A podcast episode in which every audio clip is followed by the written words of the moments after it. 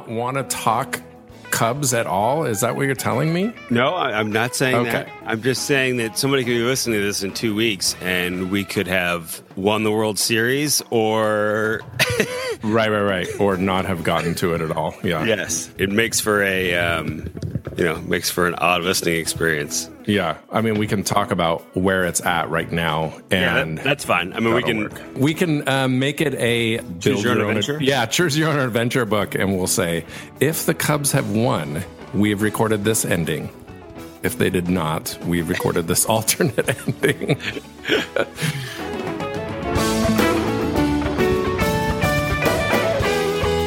My daddy wants you to know a lot of the episodes have mostly clean language, but this episode has some words in it that aren't meant for all ages. So, if you have kids like me in your house, you may want to put some headphones on for this one. You've been warned. Done, done, done. Go, go, go on.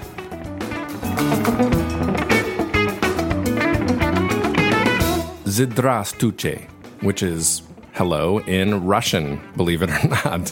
I'm really expanding my language with this podcast alone. Uh, greetings and welcome to another episode of Daddy Unscripted. I'm glad to have you all here listening. And you may be wondering why the very first word in this was Russian. On all of my episodes, I try to greet you in a different foreign language. And uh, the last episode with Kevin, where I used Irish Gaelic for a reason, I would say if I had to bring a tie in with the Russian, it would be because Kevin's favorite hockey team is the Detroit Red Wings. And for any of you who know of the Detroit Red Wings, some of their very strong players of recent past have been Russian players. So, uh, this Fork in the Road episode with Kevin, who is the band manager for Umphrey's McGee. So, during this Fork in the Road, we were originally thinking we were going to talk a fair mix of music and sports, uh, very similar to what took place with Ryan Stasik's Fork in the Road episode. But it pretty much ended up staying a lot on music. And uh, we talked a lot about the band's origin and what his uh, role was and how his role has evolved over time with the band. And we also talked a lot about the band's philosophies and what drives them to do things the way that they do, which is very unique and very uh, fan oriented and very much driven in a way to bond the band and the fans together in a very intimate organic way that really has always been one of the things that has kept me so interested in the band in their model that really isn't a model. You'll also hear me tell Kevin that basically they are all in the Matrix in their own world there. So, yeah, I think I threw him off a little bit. Regardless, I'm very excited that I was able to finally coordinate with Kevin to sit down for a few hours and have these two conversations and to be able to present them to all of you.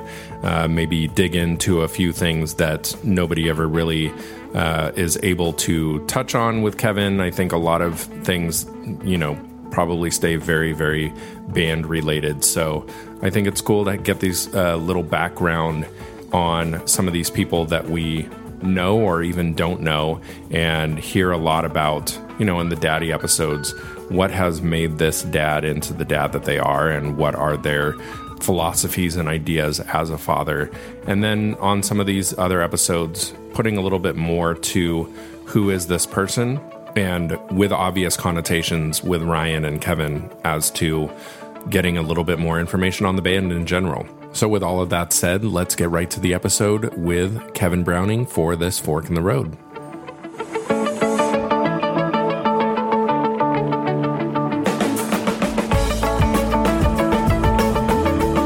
Are here again for our Fork in the Road episode with Kevin Browning, who is the manager of Umphrey's McGee.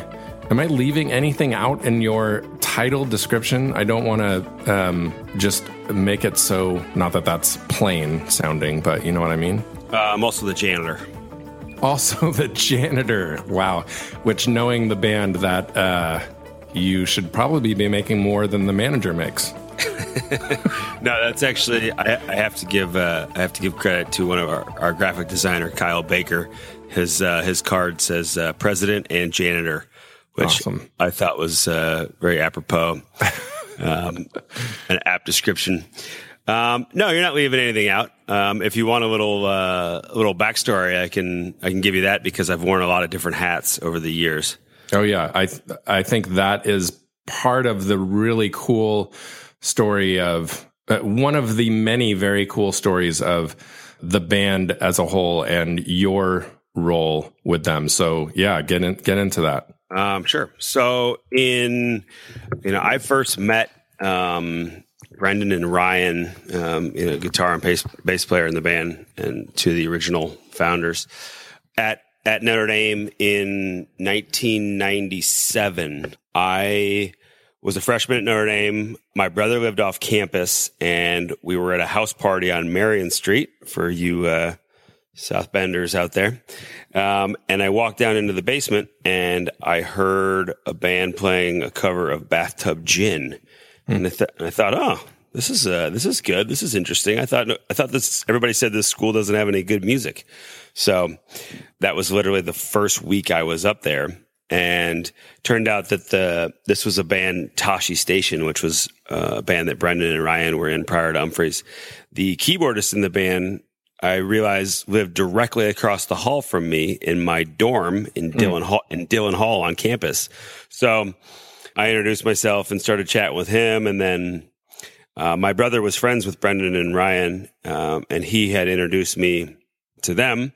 And uh, you know, eventually that that band split and they formed Umphrey's, and uh, I went to see you know the uh, all the uh, the first after about the first like eight or ten shows. I said I said to Brendan, I said, hey, you know, I'm I'm probably always going to be here.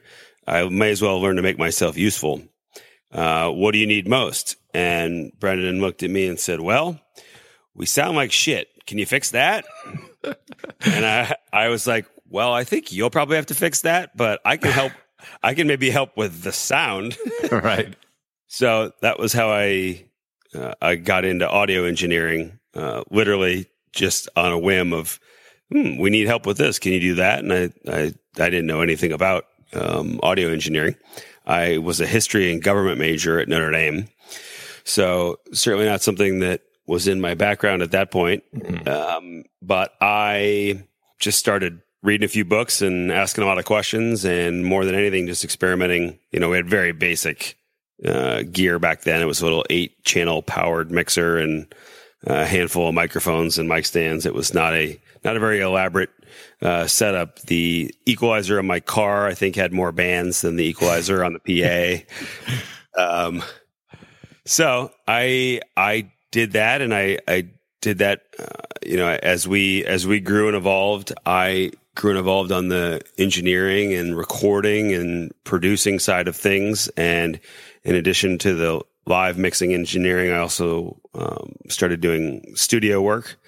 And I was on the road full time with the band for the first 13 years, uh, doing engineering, but also had uh, you know, also had kind of just filled in a number of other roles, which was really how the organization has operated from day one. Not just not just from myself, but everybody. Uh, everybody pulled their weight in different ways, and I, you know, I worked on everything from just helping the the touring logistics and travel to spearheading the our album releases and a lot of our a lot of our our content um, audio, video, videos, sort of everything related to that facilitated capturing, editing, and producing, you know, those, uh, those kinds of things. And after about, after 13 years on the, on the road full time, I was wearing, I was kind of burning the candle at both ends. I would come home off the road and basically still work nine to five on whatever project or album, uh, that we were working on. I was trying to, business develop uh, a number of uh, you know some of the special events that we do and some of the unique offerings that we put together i was you know i was trying to spend more and more time on that. And it just got to the point where it was too much. And I, you know, I felt like I was more valuable to the whole organization uh, off the road in a management capacity than I was. Um, it was, it was easier to, uh, for somebody to take my role on the, on the road than it was to try to hire somebody to do all the other things that I was doing at home. So in 2011, I got off the road full time. We hired Chris Mitchell to do front of house engineering. He took my place on the road and then, um, Manny Sanchez and Greg Majors, who were already doing a lot of the studio stuff with me, uh, took the engineering side of that on, um, full time. And I, I focused more on the, on the sort of bigger picture about the label side of things, distribution, marketing, everything that goes into actually releasing the record, putting it in fans' hands.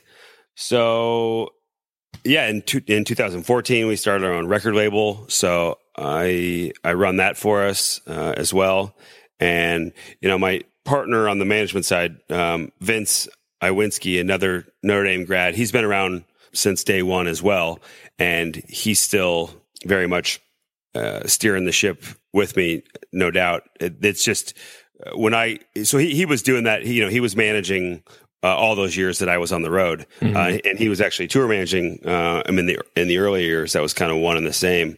Um, and eventually it got, you know, where it made sense for him to get off the road and we hired a real tour manager to just do that piece of it. And then it was sort of the same thing. I got off to, to manage with him and, and hired Chris to take my spot. So over uh, you know that's kind of the the broad strokes. It's sort of whatever needed to be done uh, is what uh, is what I did for for a bunch of years and still still today in in a lot of ways.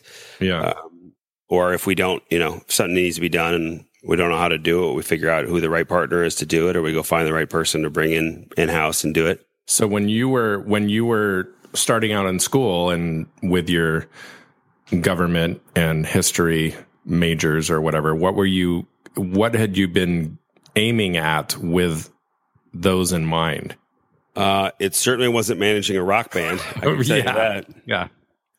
Um, I figured it'd be one of two things. I thought that I would, my plan was, my initial plan was to try to stretch college to the five year plan. My brother did, mm-hmm. my brother did that executed it very well, spent a year in Spain. So I figured maybe I'd do that at a minimum and then I would I figured I'd take a year off and you know kind of go go do that one year that that mythic year that uh, you can go kind of without responsibility, but mm-hmm. go you know go travel the world. And then I figure I'd go to grad school or law school. Mm-hmm. I didn't necessarily want to be um, I didn't really want to be a lawyer, but I felt like I could stay in academia and uh, go back to school. I, I, liked school. I liked learning a lot, and it, it, was it just seemed fun to me. And then I, I figured I would end up. That was sort of as far as I had had gotten in terms of you know what I might specifically do with either one of those. Mm-hmm. Instead, I you know after graduating from Notre Dame, moved to Chicago, where the rest of the guys already had moved the previous year, and we kind of figure we'd give it a year or two you know, give the give the band a really, you know, all of our effort for a year or two. We'd have some fun. It wouldn't work, and then we'd all go get real jobs. Mm-hmm. And here we are, uh, almost 19 years later. That's crazy. So, did you then, as the band is kind of starting to form, and all of its different tentacles? Uh, I really I really paused to say that word correctly. I yes. will add. Hate, um, hate, hate, to Freudian slip the yeah. old tentacles. Yeah. Um, did you change into a full audio engineer hat at that point? Like, did your majors change and you kind of changed direction with your schooling as well? Uh, no, not at all. I, oh, okay. I kept studying history and government. Uh, Notre Dame really didn't have. I mean, they have a great engineering program, but not a they don't have a real audio engineering program. Mm-hmm. Um, honestly, I felt like I was learning more. I would talk to some of the kids that were sort of freelancing as as mixers what I was doing that were at Notre Dame when I was uh, when I was learning and I felt like I was getting a way more valuable education uh, night in night out in these bars and clubs Um, literally just by seeing new gear, experimenting, trying new things, asking people that had been doing it a long time. Um, I felt like I was learning way more in a practical application than I was in school. I, I, you know, there's a, there's a, there's a few ways to go about it. I kind of learned all the nuts and bolts of it. Um, just the practical side of, okay, the show starts at eight o'clock. How do I make the kick drum sound good? How do I make everything sound good? I had no, no formal training in terms of the, the science and math that are, that were happening behind it. I mm-hmm. was just trying to figure out how to make the thing sound good. And once I got, right. once I got to a point where I was comfortable that I knew how to set everything up and make it work and, and put together a good mix and capture a quality recording, then it's only when I started going back to try to teach myself, okay, why does, how does that really work? What's the sine wave doing there? How is a compressor actually affecting the signal? Um, so I learned completely practically first and then kind of did the opposite. Cause if you, if you go to school, you don't touch a console out of the gates. You just learn all the science and the fundamental, the fundamentals behind uh, how things work before you learn or, you know, why they work and how sound travels. You learn all that stuff before you actually learn, you know, how an aux send really works. So Right. it's kind of a kind of a backwards way at least you know in a traditional model but this is the music business so i'm not much for traditional models Yeah. Yeah. So, so if we are looking at that, just a quick little fun glimpse, since you said that you guys were all kind of thinking that it would maybe be one to two years or whatever of really giving it your all and then going into your side jobs. What do you think, or what do you know based upon what everybody was doing schooling wise and whatever? What would everybody in the band be doing today? uh um well i think that brendan would be teaching english or while giving guitar lessons on the side i'm naturally you know speculating here Right, right. This is all, yeah, this is all speculation. Um, let's see. Stasik with a um, finance and Japanese minor uh, would probably be the GM of the Pittsburgh Penguins. Yeah, perfect. Um, On the Japanese side, especially, like their Japanese market would be huge. yes, they would they would crush in Kyoto. Let's see. I think Kris Myers would probably be a he'd probably be teaching at a very prestigious music academia uh, while playing um, weddings and bar mitzvahs on the side, Mm, hmm um, just for fun because Chris loves playing bar mitzvahs. Let me tell you. um, Jake, there's absolutely nothing that Jake would ever be doing in this world than creating music. The guy, the guy is um, a voracious creator, and he he his brain works at a. The guy writes sometimes multiple songs per day. Um, so he, uh, I can never see him doing anything besides what he's doing, um, in some capacity. Let's see, Andy. I hope Andy would own a, a screaming barbecue restaurant. I think that's as much about what I would want Andy to do. Yeah. I could see uh, Andy getting up at like 4 a.m. to get the smoker going, and then about 7 a.m. he'd hand it off to his uh, minions while he went and hit the links, played 18, and then come back. Yeah. And Joel, I, you know, Joel, Oh, God. Joel, Joel would be like, you've seen Legends of the Fall, yes? yeah, Joel would be that section of Tristan's life where he's on on the boat and uh, living amongst the uh, indigenous tribes of various islands. yeah. That's- I- the thing is, is I think that Joel might be doing exactly what he's doing now without playing the music part, just traveling the world.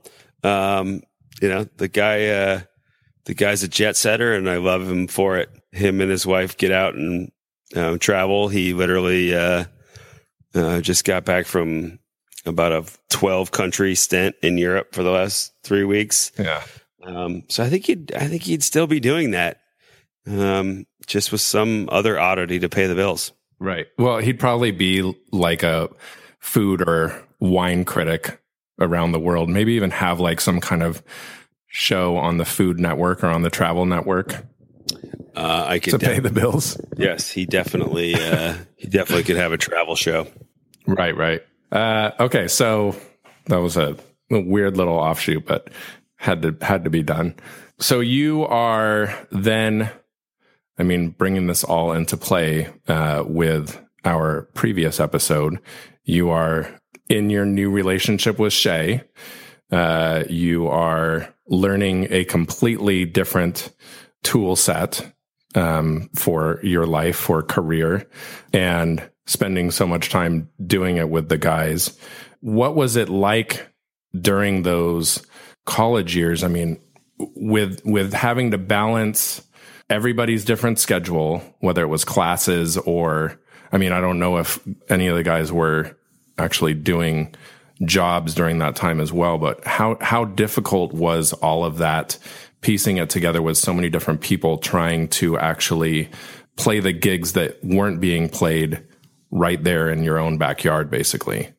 Um, early on, it didn't feel challenging because it was mostly uh, mostly South Bend gigs are really close, and then it it did get logistically a bit more complicated as we started to expand that. I I missed a, a handful of shows at the end of my senior year um, when the guys were they were traveling a little further to a few spots, and I had I felt like I had to finish you know I had to finish school, and I didn't want to be I did not not want to be present for um, sort of the end of my collegiate career. So I skipped a handful of shows at that time that didn't coincide with my schedule.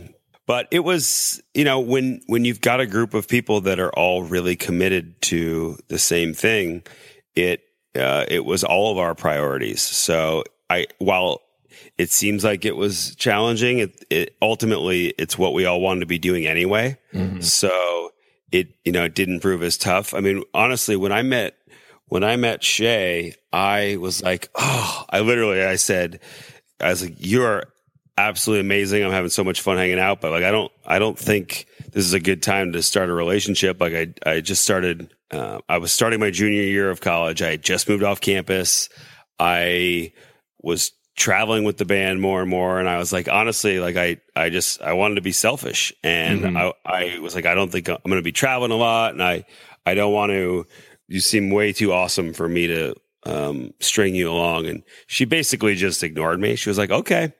And uh, which was she clearly was the wiser of the two of us at the, that moment because um I couldn't stop calling her or um, I, there was no chance that I was gonna not pursue her because uh, she's amazing and awesome, and I, I realized relatively quickly that I would be an absolute idiot to um, to let this one go. But you know, expanding over the years, it was uh, it was hard to to balance to balance all of those things, to balance a you know a relationship uh, with being gone, um, being gone so much, and uh, those are just things you you work through and you Mm-hmm. you figure out and you make sure that you really capitalize on all the time that you have together. And in a lot of ways, it, it taught me a lot about um, myself and it taught me a lot about our relationship. And that I realized that uh, I, if I was gone for three weeks, that it was really hard to be away. But when I, I got home, I was all of a sudden, I was home for two, two weeks and we could then spend two full weeks together.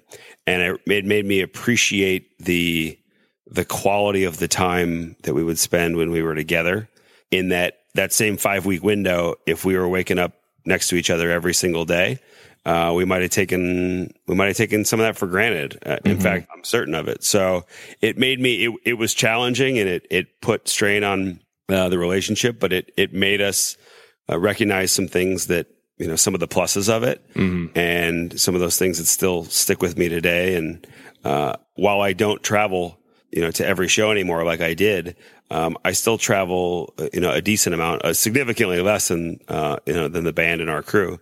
Um, but I still travel a decent amount, and my wife, um, she works for Google, and she travels a ton as well. So we both still literally there are times where we will high five at the airport where she's she's coming home from a trip she's been gone for three or four days i'm leaving for three or four days like Yeah. and that you know, that, I think some of that some of that early time set us up for set us up for success later as we as we both still do it. And right. One thing to to kind of note is when I got off the road, um, that did coincide with us deciding to to have our first child, and there's no doubt that that played a you know that played a uh, a role in it for the timing of of my decision to to get off the road, which which wasn't the easiest thing to do. Mm-hmm. Uh, I was I was sort of the only one left from the core uh, from the very beginning that could still get off the road mm-hmm. and, and not have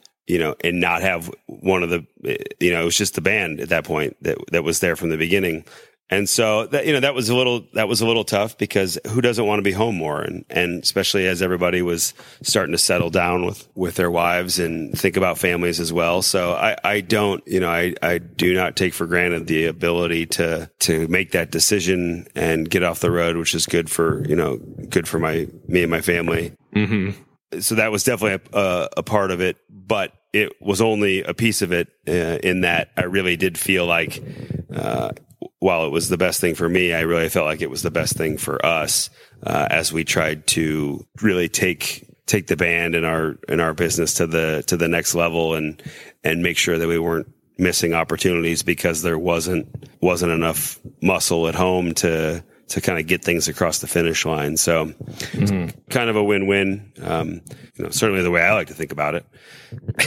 yeah. Well, yeah. So during that transition from college uh, when you guys are basically headquartering it in Chicago. Was that a full bore move? D- did Shay come with you as well? And you guys kind of started everything with your family, well, with the two of you as a family there in Chicago? Um, yeah, it did. She was a year younger, so she was at school for another year. Oh, okay. And then she moved home for for a couple of months, but then came to Chicago after that. So we were together. It was about a about a 16 or 18 month window that we lived in different places, but then she came to Chicago and we've been here ever since. Mm-hmm.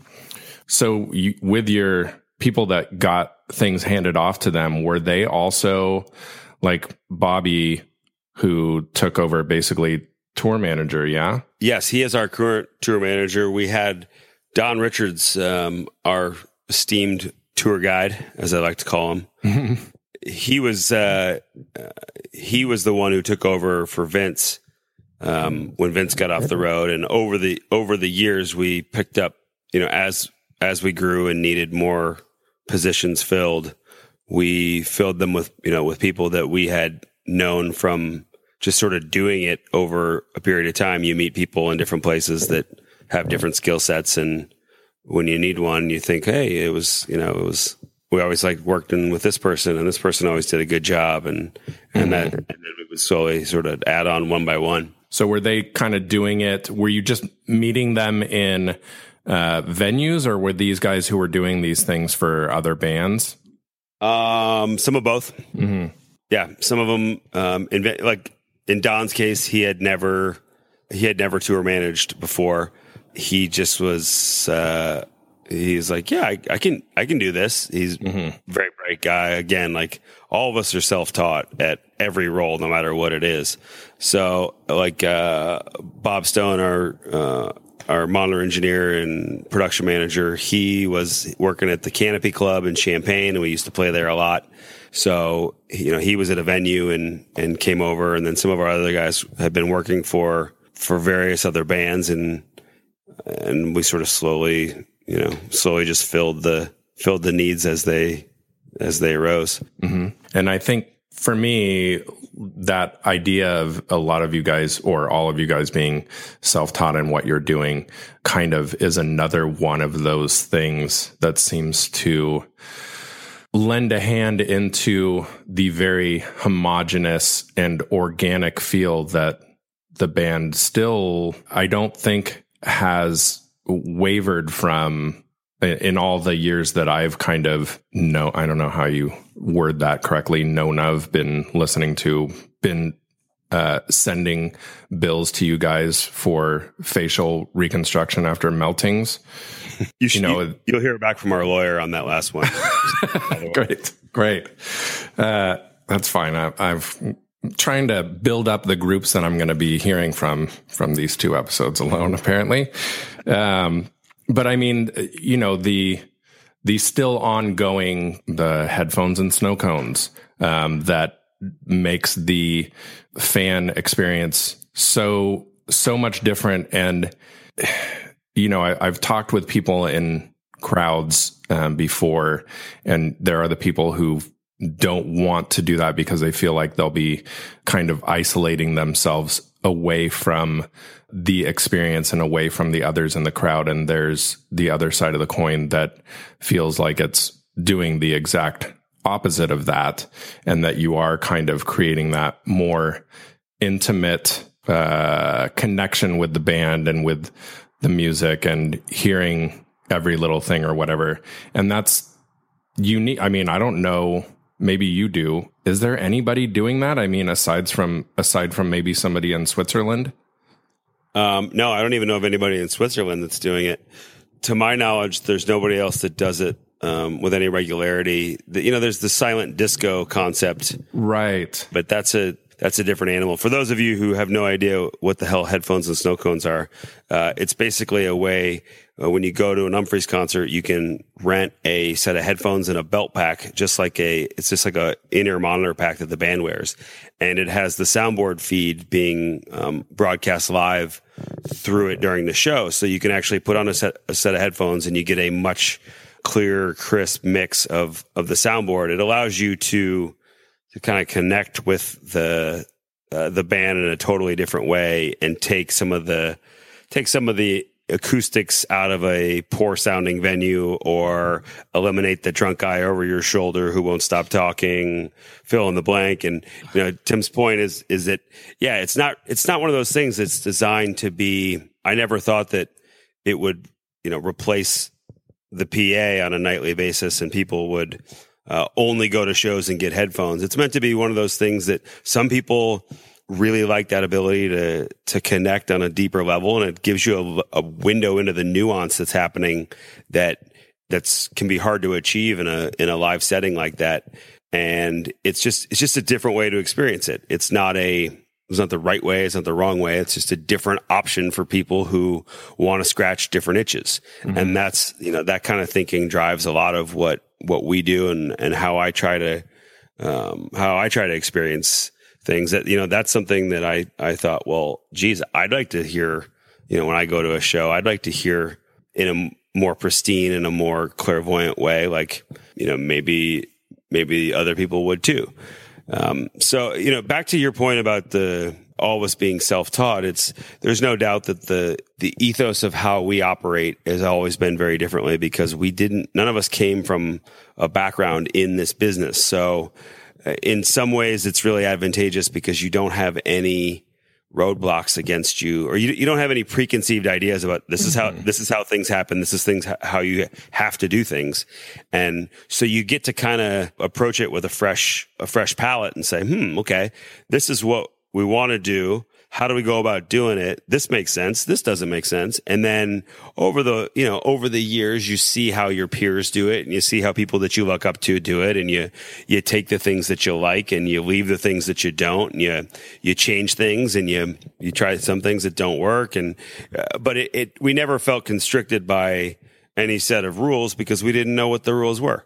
Right. and we just did what we thought made sense. And you know we we followed our gut a lot of times and we made decisions about what you know what we valued and what we thought would be cool experiences. And we figured that if we kept it interesting for ourselves that that fans would find that interesting as, as well. If if things ever got stale you know half the things that we do are for us because if the guys aren't having fun playing, you know, playing up there on stage and recording albums and we're not having fun interacting with the fans and doing goofy shit and releasing things in odd ways, like if we're not entertained, people aren't going to be entertained. They're going to be able to see right through it. So while Umphrey's can be a lot to digest um, at face value. There's a really high return on your investment once you make, you know, once you put a little bit into it, you can get a lot out of it. Sometimes the barrier to entry can be uh, a little bit higher than um, than some bands, and that's fine. You know, it's not for it, it's not for everyone, but if you if you get invested in it, it's a rabbit hole that that is that can be entertaining for a lifetime. So that's why we do it the way we do it. It's as much to keep ourselves uh, feeling good about about the thing and feeling excited about doing it because we feel like that that will attract uh, like-minded people who see the value in that and don't get tired of you know sort of the same regurgitated uh, whether it's music or it's offerings or or whatever. That's you know yeah. does, that doesn't actually matter what product you're sort of putting out there. That's just that's just how we think it works that's best. good business. Yeah. Well and that keeps your guys interest and creates potentially uh, greater longevity. And you guys are kind of like i'm assuming you've seen the matrix i've actually never seen the matrix oh Okay, so there's there's this scene that is very commonly known, um, which you may have even seen a snippet of this without having seen it. There's this kid that is in this. I don't know. It's kind of like a doctor's office for people with some kind of special power or whatever. And this kid is holding this spoon and is just looking at it and is bending this normal silverware spoon in all these kind of crazy ways and is teaching, um, I believe, Keanu Reeves how to do it. And he maybe says, whoa, once or twice during that scene. And the kid basically says, you have to tell yourself there is no spoon. And I think for you guys, that is true. You guys are basically in the music matrix because you aren't really thinking outside of the box. To you guys, there is no box. And so all of your thoughts and processes are a little bit I mean, you're obviously doing some of the, you know, you're putting out actual albums and you're having shows in actual venues, but for the most part, like a lot of your, like you were saying, you're not going through those normal restrictions and boundaries and having to think through those as well. There is no spoon. Yeah. So make sure you look up that scene and congratulate everybody in the Umphrey's world that you guys are all in the Matrix. I don't know how they'll all take that, but I feel like that's one of those movies that you know at some point I'm going to have to cross that off the list sooner than later. I feel like it's uh, still very relevant in the popular vernacular. Mm-hmm. I I won't tell you that you need to see the second and third. Um, they they go a little bit downhill, but the first one is is still worth seeing. Gotcha. I didn't know if Keanu was ever going to be able to top Point Break. So, oh gosh, uh, do you guys have a lot of other things that are kind of out there that you are currently dabbling in or that are on the horizon? I mean, I'm I'm sure you guys aren't like dead on ideas or anything like that, but are there a bunch of new things that are more visceral um, fan interactions that are waiting to take place? I wouldn't put too fine a point on anything specifically. Always trying to stay up on you know both where things are and where things are going in terms of uh, of what's next. And uh, you know we touched on it very briefly at the end of the last episode, but there's there's so many there's so much noise and there's so many ways for people to to connect and to be entertained that it can be increasingly hard to to kind of cut through the clutter. Mm-hmm. And so I always try to keep my eye on ultimately where where people are and where the eyeballs are to make sure that that you you know you can get to people where they are. But it's it's harder and harder because people are more and more fragmented and um, people segment themselves into groups and people are on this social network but not that network. And yeah. some people love email and some people hate email. And so to try to try to figure out how to keep up with everybody because we churn out so much so much stuff and so many announces for, hey, you know, there's new shows and this tour and this event and this album and this new single and this new Yeah. ma- mashup record. It's like to try to put every one of those things on every platform every time um, is a lot of work. And it, you also, some days I still don't feel like we're, we're hitting everybody. Right. Um, so I'm always I'm always thinking about ways to um, try to bring people together and uh, under you know is there a better way to bring people under one tent than the silos we all live in um, now? So that you know that to me but it's hard because you know I I I appreciate and I respect the fact that some fans like an experience one way and some like it another. And some people don't have any interest in being on Facebook and some people only want to be on Facebook. And and it's it's hard to it's hard to be all things to all people and we've never ever tried to do that from a uh, from a music standpoint or even a you know even the way we we run our business. We're, we're not trying uh, it's never going to be the lowest common denominator. It's never going to be the most accessible thing. We believe that if you put a, you know you work a little hard to get in we'll reward the hell out of you. Right. um, so I, those, you know, those kinds of things inform my my thinking about, you know, where uh, we have such a cool community of of music fans and supporters and and people that travel to see the band that I like, you know, the the best way to keep bringing those people together is is the live experience. Yeah. And and so it comes back to that a lot because you know, I, I constantly want to tinker with things, but at the end of the day, getting a whole bunch of like-minded people who don't, who, you know, give them a good reason to come together and to see their friends and to travel across the country and, and have those, create those memories that, that still feels like a really good use of our time.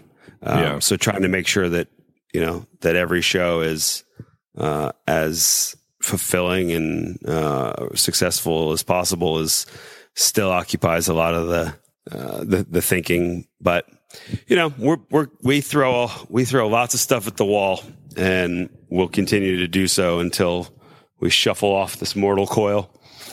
yeah. How, it, speaking of like the show and and having that be a good experience for others as well as good for you guys and profitable for the business, quote unquote. How often do you revisit or look at venues and change of venues and areas. The- I think this comes more from me because I'm Southern California because, you know, I, I got to experience the changeover from just House of Blues shows and um, finally fe- feeling too pinched in that venue to you guys growing out to where you're now at the Wiltern. And I think that's it, right? Like, I don't, uh, no, you did San Diego two years ago, but you didn't do it this year. I think, is that right? Uh, yeah, that's correct. So, how, like, is there a, towards the end of the year when you guys, I, I know you just released the first little grouping of shows for next year. At the end of, or at some time in each year, are you saying, okay, so LA, where two of our band members live, how, what is the demand like for those shows? We're, you know, hitting there in March. Um, is there a another venue that we should be hitting in San Diego or in Orange County? Is there, you know, a demand for more nights in LA or whatever? How how often does that take place? Is that constant? Yeah, that's a that's an ongoing, constant conversation, both with the band, with management, and with our agent. Yeah. There's only you know there's only so many shows that we're going to play in a year, and there's only so many shows that we'll do, you know, in a particular six or seven week period, and there's only so many shows per week, and there's a ton of markets, and Mhm. you got to sit down and assess the the the goals and the value of of all of these plays, and it's you know when you announce any tour, it doesn't matter what it is. Uh, go look at the stream of comments, and there's always uh, thirty percent of the people are always complaining about uh, why are you skipping this market this Yeah, time, and, yeah. and I- I you know I I get that there's there are so many decisions that go into there's so many factors that go into each one of those decisions about um, when and where and why and how. And I mean, people wouldn't think, but like we we we check the we know every single football game that's being played on every single Saturday in every market, particularly the SEC in the Southeast. Like you don't ever go up against, you know, you don't ever go play um, on the Georgia Auburn game. You, you know, like you stay out of you stay out of this market, and right, right you know, there's a, there's a hundred of those decisions about who gets what on what days of the week and what the venue is and what's the venue size and who's the promoter and what kind of deal you, can you get. And, you know, sometimes we play,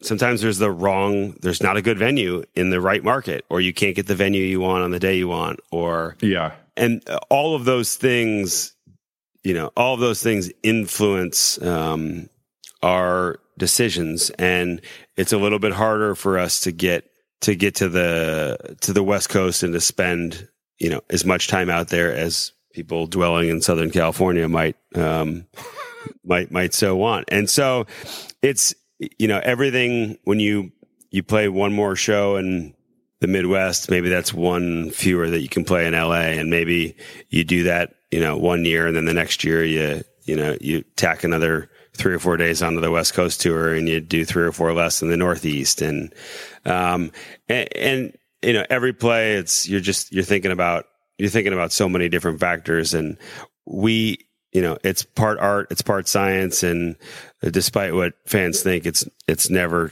our goal is never to piss you off by not right not yeah. playing. And you know some markets are better than others for us and some markets have more more promise to develop. And we got to you just take all those factors into consideration before deciding and you know and then there's the you know there's the personal side of it. Uh, one vince and i spend a lot of time trying to figure out how to keep the guys home as much as possible mm-hmm. and and uh, you know make the quality of life for the touring as good as we can for for people with families and uh, and for everybody for that matter. So it's a it's a delicate balance. There's a lot of bills that got to get paid and there's a lot of salaries that got to get paid. So you got to play yeah that's just the nature of any you know any business. You got to you got to balance all those things and come out with a strategy and a plan that you think best suits the most of them and uh, onward you march. Yeah. And that was that was not my angry speech about LA, by the way. Um, I mean, I wouldn't say no to more shows out here, but um, I was just saying that because I can't really speak on behalf of the people who may be angrily yelling from I don't I don't know where Milwaukee, Atlanta, right wherever, right here in lovely Chicago. But they're uh, they're they're having a good a good fall here. We did two dates in September and three nights in New Year's uh, here in lovely Chicago. So I think most of those voices have have quieted for now. That's hey, good. You know what? At the end of the day, I I'm flattered by the fact that people get pissed that we're not right. playing near them because to me that means we're doing something right. Yeah, I was going to say that that the fact that there is some of that mumbling and grumbling is is uh, a sign of good things. So it sure it sure beats nobody caring. Ah, yeah. they're not coming here. Ah, who cares? Yeah, who cares? We'll go see uh, Chicago instead. Have you guys? Just because I'm thinking of that has there ever been any talk, and I don't know how many bands actually do it, of this the outlying states like Hawaii and Alaska? Is there any drive there at all? Hey, if you can find 2,000 of your closest friends to come follow us around Hawaii for a week, you guys uh, would be very excited to do all it. All over it. Yeah, yeah, yeah. mean, you know, it comes down to to time and logistics and money and like to you have to develop markets right and you know we could we could go to hawaii and the show may tank which yeah. like right you, you can't just um, you know, just go because, just to go. Yeah, well, just because you can sell um, twenty five hundred tickets in LA doesn't mean you can catch the a flight to Honolulu and twenty five hundred people are going to come in Honolulu. Right. Yeah. Which it's fine, and you just have to be realistic about about hey, if we're gonna if we want to make um, Honolulu a market, that's okay, but we're gonna have to go, and we're gonna have to go back, and we're gonna have to go back a second time, and and you can only do that to so many places. I mean, we had the same mm-hmm. conversation about overseas where it's like, oh, we'd, you know, we'd really like to do more business in Europe and go back to Japan and Australia. And it's, you can do that, but you gotta, you know, the opportunity cost is you're either playing more shows and you're gone more, which isn't really uh, an option for us right now, or you're not playing a week of shows in the states. Yeah. Uh, you know, so you just have to you got to decide what's important, you know, what's most important for now, and, and kind of follow that track, or else. Um, but Hawaii Alaska tour, uh, let's uh, let's let's book it. Suck. Yeah. uh, I I because I said that I might just add I, get like the emails and I can't remember where, what I did to make this happen, but I get them from Live Nation for, gosh, maybe Colorado or some Seattle or something, as well as like these shows are coming to you in LA or whatever. So I might have to try and sign up for Alaska and Hawaii just out of curiosity to see what actual bands make it out there aside from Don Ho's Tiny Bubbles or whatever.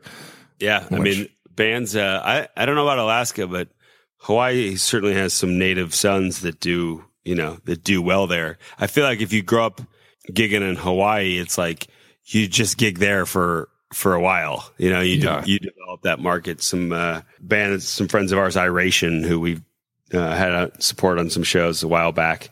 Those guys are from Hawaii, and I'm always like that. Uh, it's not a terrible place. You know, we we come from South Bend. They come from Hawaii. It's very, very similar. yeah, exactly the same mirror images of each other. I'm glad you said that because that was going to be the next question I was going to ask was what goes into that process behind the scenes for you guys of who you bring on tour with you? Like, how did that connection happen between you guys and TAUK this year? Or maybe that started last year. And now I see that there's somebody else who's on I was going to say on the ballot with you guys for uh, the beginning of next year. But how how does that process take place behind the scenes? Vote Quimby. Um, let's see. So that there's uh, there's a number of um, different ways that that can happen, depending on what the markets are. You know, ultimately you you want to find a good, cool band that uh, is worth some tickets. Um, it, and it depends on, you know, the run of shows, whether it's an individual night or it's a, it's a full tour. We, you know, when we were coming up and we felt like a good way to, obviously a good way to get in front of new audiences was to, was to play with other bands that were more established. And we, we appreciated the, uh, the support we got from people like, you know, from, having people like the Allman Brothers and Dave Matthews um, have us open for shows mm-hmm. was, you know, it was a big opportunity for us. And it's also good for them because you know, they do it in markets where we sell, you know, where we sold a lot of tickets. So kind of on the flip side of that now where we want to expose we want to expose people to to other good bands, things that they'll like, things that make you know can make it a little bit more of an event uh, on a night out and also that can help, you know, that have that have fan bases of their own that can help uh, bring some people out, and it's kind of a win-win all around. But right, you know, we we look at a number of um, we look at a number of factors, you know, from the quality of the music to the, to their value at the box office, and uh, and sometimes sometimes we take bands out because we're like, yeah, this is a great band. People ought to. Uh, it's more of just a value add where mm-hmm. people ought to people ought to experience this and you know, let's do some some shows with with these guys so so people can you know just help we can just help get the word out. So I'm sure that's one of the benefits of having your own label that you're not having, you know, Warner Brothers tell you this tour you're going to be touring with Janet Jackson. Yeah, there's really there's really nothing that we have to do that we don't um, decide for ourselves. There's yeah. no um, we you know over the years we made we made decisions so that we never we never Have put the answer to the man. Yeah, we, we never put the control in anybody else's hands because yeah. we, we knew that nobody was ever going to care more about it than we were. Nobody was ever going to be more in tune with it than we were. Um, and uh, you know, if it meant that it meant that we traded a little bit of, uh, you know, I was going to say the word success, but I don't even define it that way because to me, it's more successful to control your own destiny and be able to make the decisions you want and feel good about putting your head on the pillow at the end of the night than uh, than you do about having to compromise the things that you don't want to compromise just because uh, it was a little bit more lucrative. So mm-hmm. you know we, we, make those decisions based on uh, what we feel good about, not necessarily what you know, is absolutely the most uh, profitable or whatever. So Right. So I know we're running low on time. So we'll do some a little bit of more rapid fiery stuff at you. C Um, C C. All C's. Um, I won't do uh, multiple choice then because I can see how that's going to go. um, so when you were a youth, uh, what was the music that you were hearing in your household? Um, when I was a Ute, Youth. um, you know, there was not as much music in my household young um, from my parents. It really was more from my brothers, particularly my brother Christian. And I I listened to a whole bunch of junk for a, a while, um, just like you know top forty stuff. right, right. right. And then um, the first stuff that I started to really get into as a kid was like Guns and Roses and hair bands like Poison and some of that stuff. And then um, in eighth grade, uh, my best friend Rylan and I went to see Pink Floyd. Oh, wow. and We literally came home and threw away almost our entire CD collections. And Yeah. it was like, we don't know what we're supposed to be listening to, but we're certain that it's not this Yeah, yeah. and we got rid of so much of this like the top 40 noise and started listening to a bunch of pink floyd and then um, my brother um, was listening to a lot of dead at that point so got into the grateful dead and a lot of stuff actually from my my friends parents um, which uh, i you know didn't realize at the time but so much great music like cat stevens and crosby stills and nash and young and um, you know that kind of stuff and then Mhm. then the doors just kind of blew wide open once you once you get into that world and you know start the classic Beatles and Zeppelin and that stuff. And then uh, I went and saw a bunch of Phish shows and um, you know spent a lot of time doing that. And so kind of kind of ran the gamut. And now I listen to as much uh, Chopin and Mozart while I'm working as I do uh, as I do anything else. hmm Um, Um, it- so is how it- much how, how much of your work do you bring home and listen like how much Umphrey's do you listen to that is not stuff like right now I assume you're listening to some of the Zonkey stuff before it's released or or you have been recently but you know are you going back and like I want to listen to this show from earlier this year or whatever? Um, yeah, I when the band's on tour, I tend to listen to uh, to try to listen to to most shows the day after when I'm sitting at my desk, but I don't actually listen to the full show. I pretty much just go to the improv because I've heard the forms of the songs like right. a thousand times. Yeah. That's on the light side. Um, so unless I'm checking, like, you know, I'll go, I'll go reference like, uh, you know, Chris will try something different with the, the recording. And so I'll go listen to that specifically. I can listen about a hundred different ways. Sometimes I'm listening to just the balance. Sometimes I'm listening to fidelity or I'm listening to a, you know, we're screwing around with a new file type and I'm listening to, can I hear the difference between these two encoders? Um, s- sometimes I'm listening to just the you know the the guys will have reworked a, a section of a song and I'm just listening to it from that angle or I'm listening to the the way that the you know how do the harmonies sound or um, and then sometimes I'm I you know when I'm at my desk I just like I like to listen to the im- the improv because that to me is kind of the the best um, uh, sort of benchmark of of how the show, show was. How, how the show really was yeah uh, because I don't need to hear you know the the verse and chorus of Second Self. Um, yeah yeah yeah even though I still enjoy it, I just I, you know I just I don't um, I don't always go back. So Yeah. uh, I still you could say I still consume a pretty uh, pretty rabid amount of it. Yeah, I should have asked Ryan this too. In in the lore of the ooh, in the lore of the Grateful Dead, you have some of those shows like the hallowed mescaline show from I think 77 or 78 and there's another show a complete like crazed out show and it's like something that everybody kind of jumps after. Are there any of those shows that jump out at you? That I'm going to tell you about.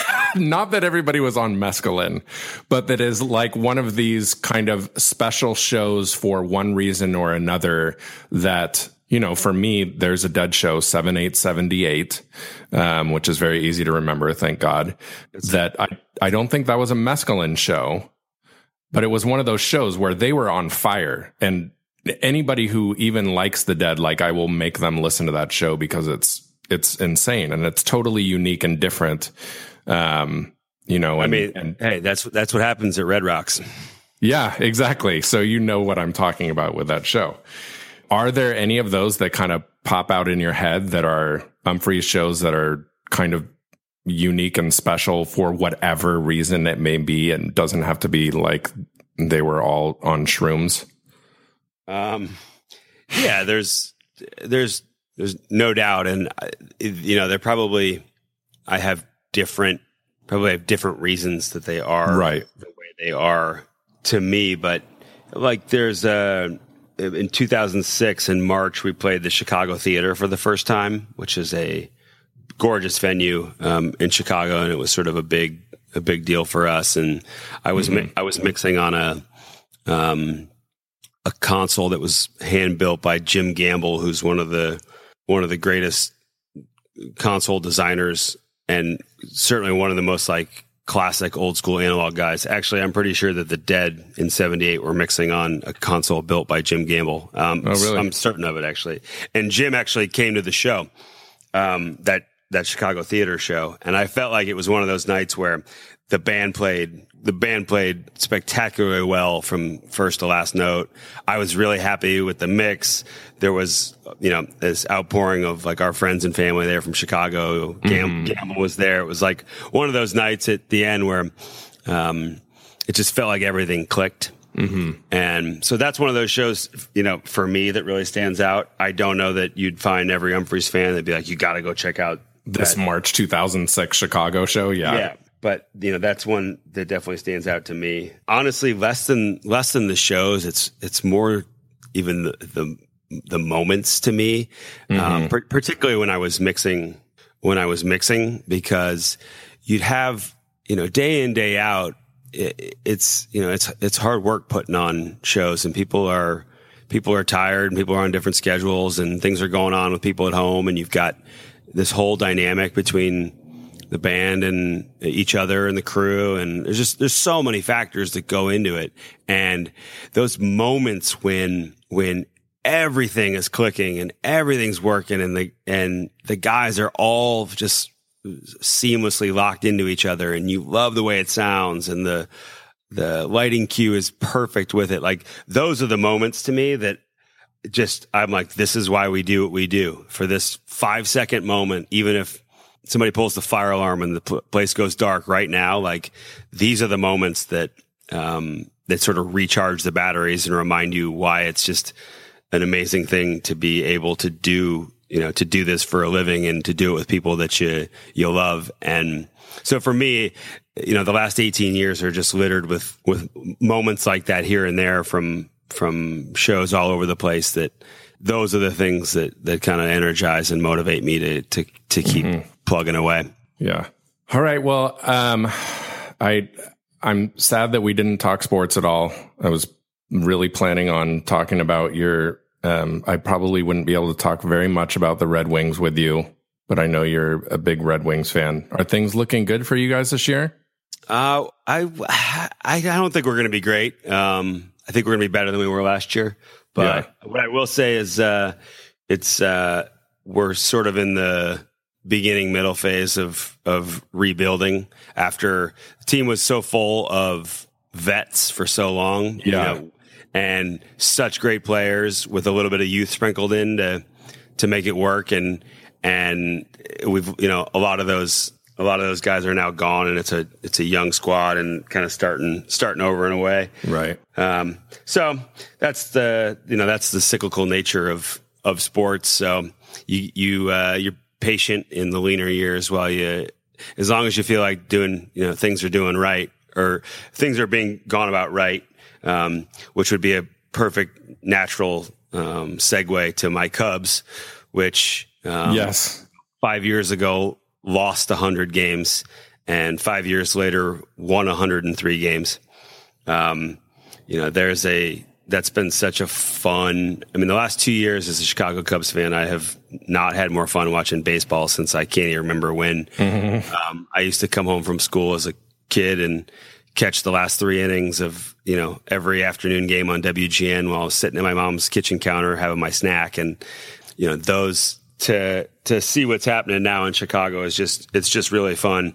You know, the Ricketts family has approached ownership entirely the right way, has brought the right people in. Um, what you know Epstein's doing, you know well as a Red Sox fan. Oh yeah. Um, his you know his beautiful mix of of science and art with uh, with big data is just is really something that's fun to watch. And then uh, the way that Joe Maddon has the those has the locker room enjoying themselves and focusing on the right stuff and uh, having fun out there and you know the farm system um, producing the kind of kids you you want that are focused on the right things. It's just uh, it's just a hell of a lot of fun. Yeah, you guys seem to be on. Those are the perfect two team comparisons because uh, you seem to be kind of on the brink of what the Red Wings were for so many years of just. I mean, you've got really like even in a better place because when you're talking veterans, like you're talking what David Ross and there's not much in the way of age that comes close to that. You should really be strong, very, very strong for the next like three to five years. And unless something tumultuous happens, like really for the five years after that, you should still have a go at it. Um, so congratulations.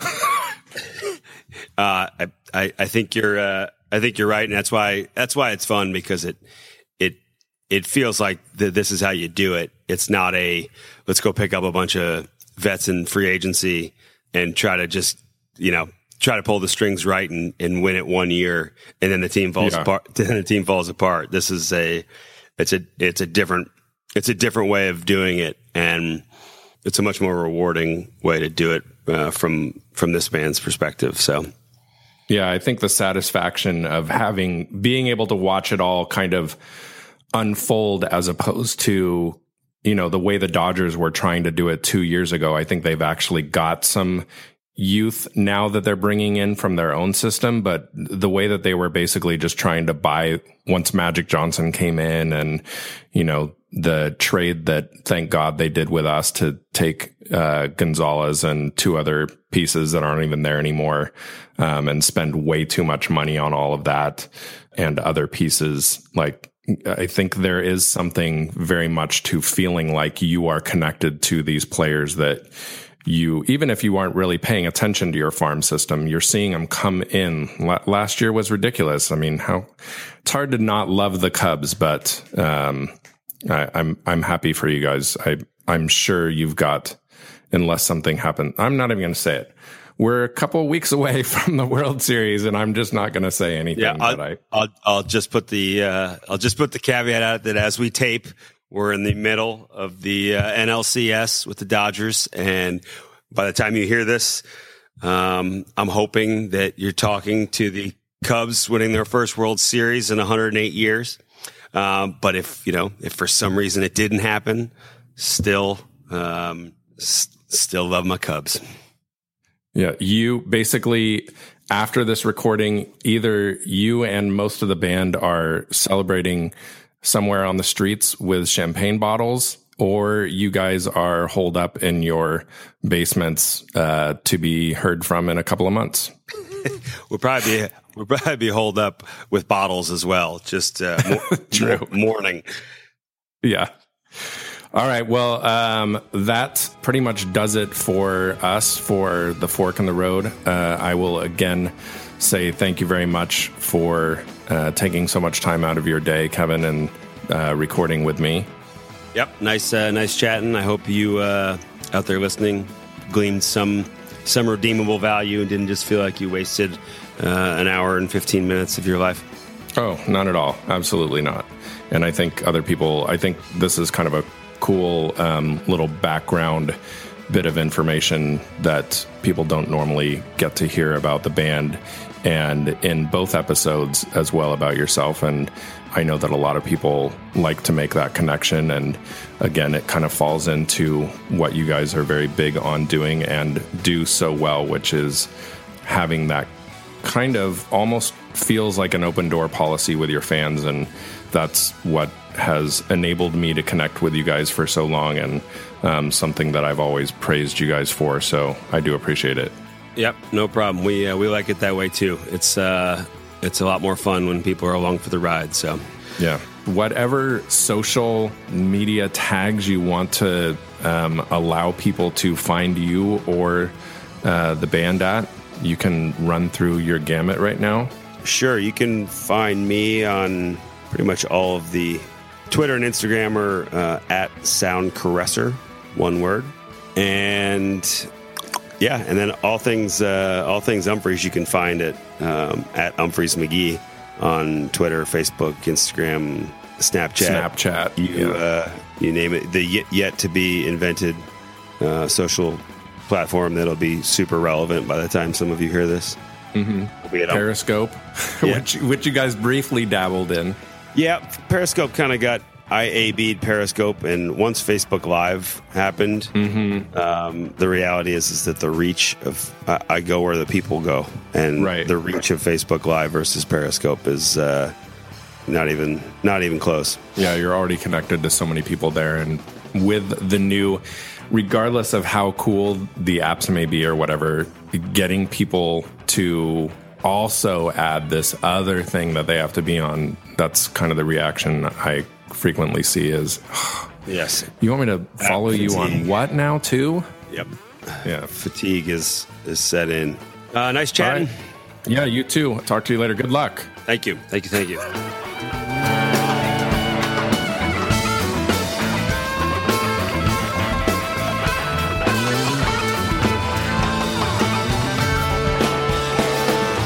All right. I hope you guys enjoyed that. I apologize for the little bit of lag that was taking place during this conversation. Sometimes that happens with the remote recordings using the internet for me to be able to record and not be sitting with somebody. I want to thank you all for listening to this and the other episode. You can find Daddy Unscripted on Twitter, now on Instagram, on Facebook, all under Daddy Unscripted.